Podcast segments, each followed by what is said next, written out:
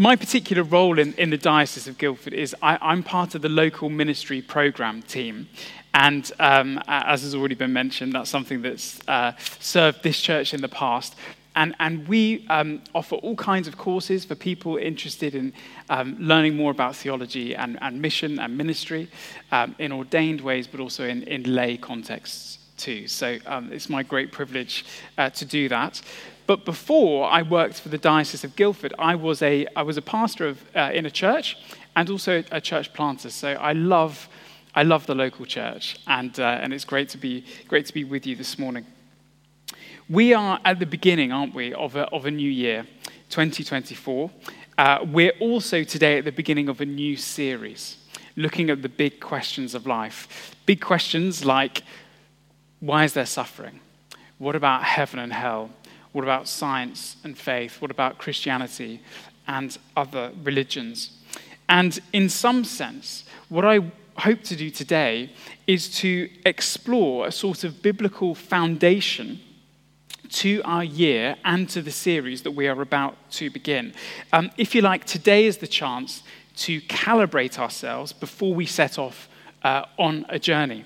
Um, this Christmas, my wife's family kindly gave us some prints to hang up in our flat. Um, so when we got home from seeing them, um, it was my chance to get the drill out, to be, you know, DIY king, uh, to show my, my competence. And uh, the frames, the prints, they're now hung um, which I think deserves a round of applause. Um, but, uh, thank you very much. Uh, so kind. But actually, if you were to remove the print, you would see behind the print several holes uh, that had been drilled and then abandoned uh, because my measuring hadn't quite paid off. The lesson of Christmas 2023 measure twice, drill once. Uh, that's what I've taken home with me. And it's like that in life, isn't it? The more time we put into getting the essentials in place first, the more effective everything is that then follows. And, and today, in some sense, we're taking the measure of things, taking the measure of our faith by considering the biblical claim that God is good. God is good all the time. All the time, God is good. It's a claim that might sometimes feel counterintuitive because life isn't always good. And yet, this claim is throughout the Bible. From the very beginning of Scripture, where God creates in Genesis, God creates in God's own image, and creation is therefore good. When God tells Moses, as Moses is hiding in the cleft of a rock, I will let my goodness pass before you. We're told in the Old Testament that God is full of goodness and of truth. Nahum tells us the Lord is good, a stronghold in the day of trouble, and he knows those who trust in him. In the New Testament, Mark's gospel tells us there is no one who's good except for God.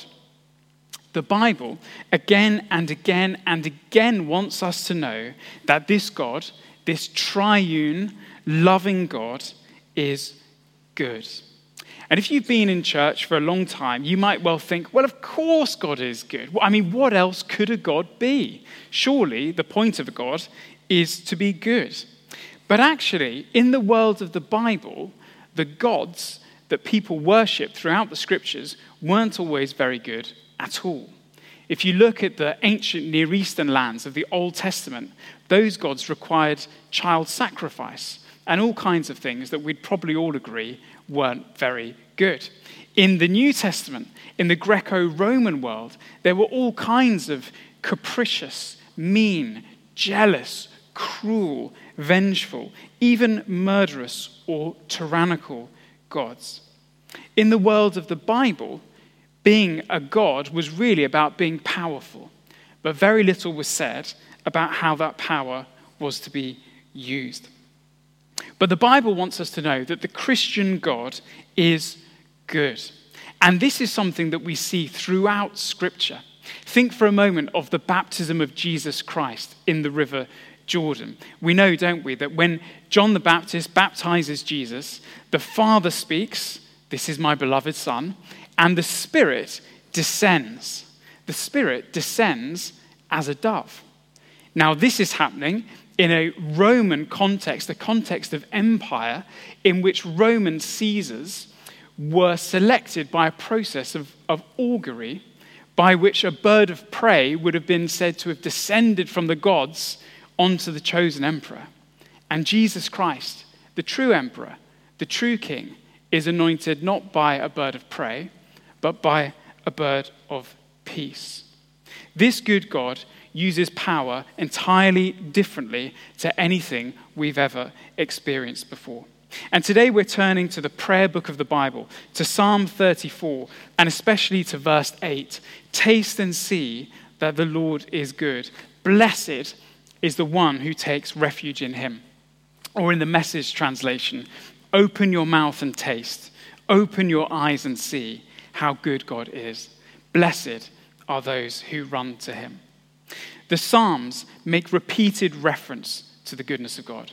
But if you've read the Psalms all the way through, you'll notice that they also refer very often to the perceived absence of God, the feeling that God has abandoned me, the sense of lament and hardship and sorrow and loss. So we can never get the idea that the goodness of God is a way to deny the reality of life.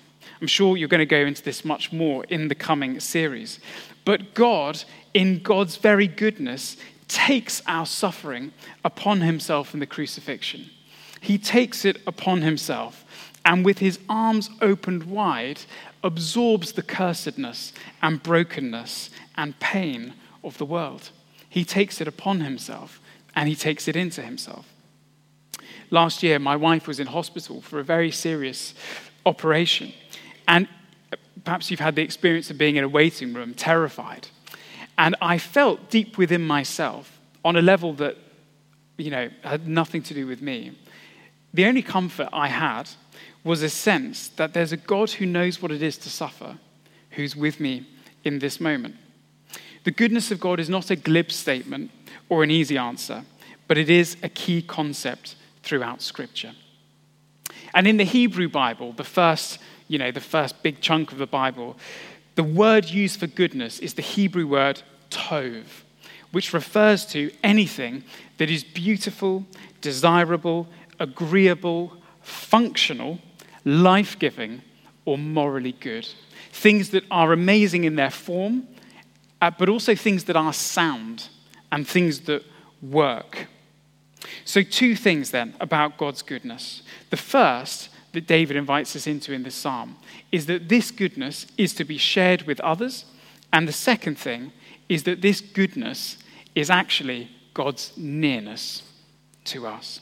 First thing, then, this goodness is to be shared with other people. The psalmist wants us to understand that the goodness of God is something we are to experience and then hand out to other people around us.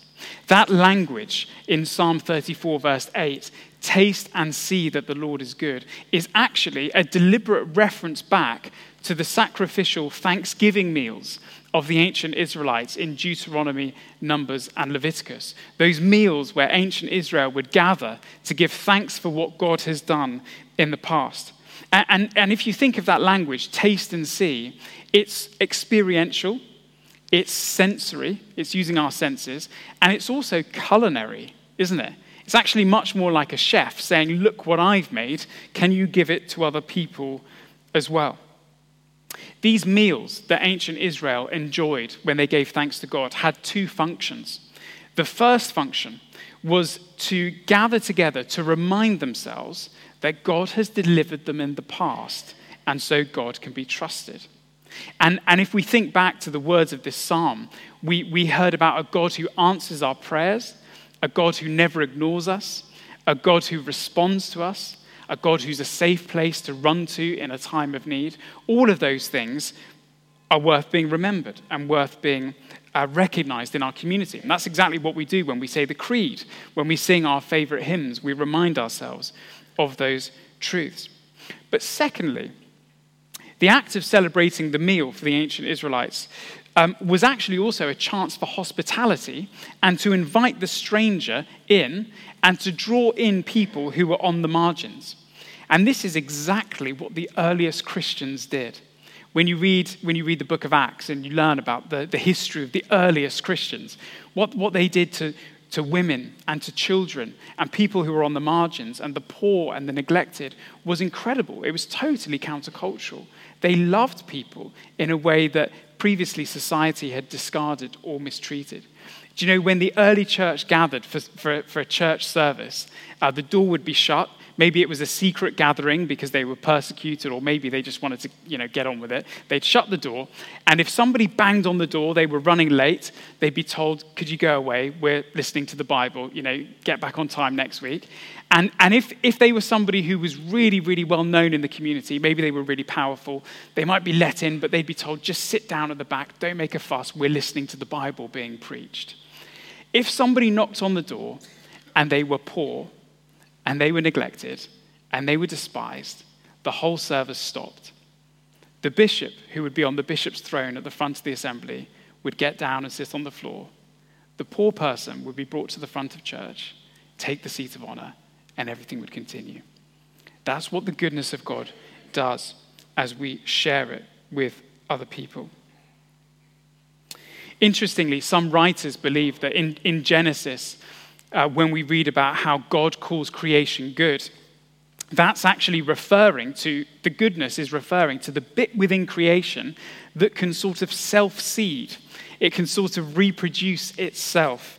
Um, it's really interesting. L- listen to these words from, from Genesis. The earth brought forth vegetation, plants yielding seed of every kind, and trees of every kind bearing fruit within, with the seed in it. And that is what God calls good. In other words, what God calls good about creation is the capacity of creation to share the goodness with other people, to reproduce, to be full of life, and to be generative. My parents in their garden have a small little cluster of oak trees that are entirely self seeded. That's what nature does, isn't it? It blows seed and it reproduces. God's goodness is not static, but it's active and it's dynamic. Secondly, though, God's goodness is in his nearness. God's goodness is in his nearness to us. God is good because God comes close to us this new year. That word tov evokes something beautiful or desirable or agreeable or functional or life giving. And the life giving closeness of Christ is central to his goodness. Remember, in, in the Lord's Prayer, we're, we're encouraged to pray every day for our daily bread. Have you ever thought that's quite odd, actually? It's quite odd, isn't it? Because we're praying to an all powerful God who presumably could give us our weekly bread or our monthly bread, or why not annual? Um, maybe a lifetime supply of bread. And yet we're encouraged to pray, give us our daily bread. Why might that be? Why might God want us to continually return again and again? Is it to remember our, our weakness and our nothingness? I don't think so. I think it's because He wants to be close to us again and again and again, day by day by day. Give us our daily bread. It's that regular relationship, that day by day, as we're close to Him and are fed by Him, that we experience His goodness. The whole story of Scripture is the story of a God who is never at a distance, but always comes close. Consider how God operates throughout the Bible, right from the very beginning in, in the book of Genesis. How, how is humanity created? God breathes. God breathes life. So intimate, isn't it? That language of breath. It's not a command from a distance, but it's up close, it's personal. God, of course, comes close in the incarnation at Christmas where God becomes one of us. And God comes so close, I think, in the crucifixion, identifying with us even in death, taking death upon himself in love. God's goodness is not ultimately then a theological concept, it's an experiential reality. Verse 4 says, I sought the Lord and he answered me. And in the message, I love this. He met me more than halfway. God met me more than halfway. This psalm is about God's goodness and ultimately how he comes running towards us. Like the father in the story of the prodigal son, you remember it. While the boy was still a long way off, he was seen, and the father ran to him. This psalm is about how God's goodness comes close in order to be with us. After the, the end of the Second World War, a German theologian called Jürgen Moltmann, who was a prisoner of war uh, in, in England and in Scotland, um, did a lot of thinking about how can God be good in the midst of suffering? How can God be good when, when the world has just been ripped up by tragedy and by devastation? And he's written many, many books on the topic. But one of the things that he came up with, one of the ideas, well, he didn't really come up with it, I think he rediscovered it, is that God can be good even in the midst of the worst situations because God has suffered with us. God in the Bible has drawn so close to humanity that our suffering is not incidental or irrelevant to him. It's actually been shared by him. And so God can share his goodness with us. God is drawn so close to us that our pain becomes his pain, our sorrow, his sorrow, and ultimately our death has become his death in order that his resurrection can be our life. Jürgen Moltmann says, God weeps with us so we may one day laugh with him. I love that beautiful reversal. Christ, Jesus Christ, who comes as the second Adam, dies and rises, that all creation might die and rise with him. So, what's the goodness that the psalmist speaks of? It's God's very nature, it's God's very essence. It's God's tendency again and again and again to come close, to not leave us on our own, but to move towards us in love. So, at the beginning of this new year and at the start of this series, how might we respond to this invitation of God's love?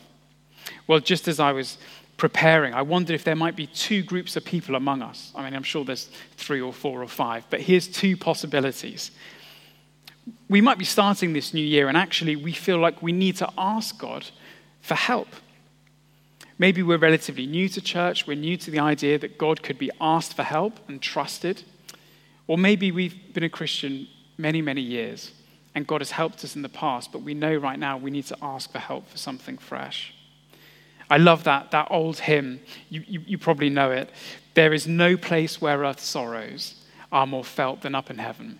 And there, are no place, there is no place where earth's failings have such kindly judgment given.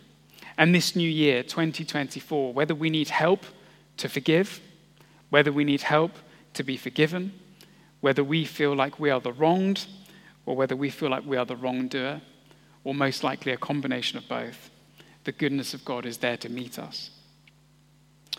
So we can ask God for help. But the second thing we can do is we can think of other people with whom we might share this goodness. That generosity evoked in the idea of a meal, something that's lovely enjoyed on, on one's own, but even lovelier when the experience can be shared. There might be people in our lives who we can invite to the table, literally or metaphorically. Friends, people we can connect with, family members, people who might even be interested in some of these big questions who we can invite to church over the coming weeks. As we taste and see the goodness of God, who else might we extend the invitation to? So may God bless us this year.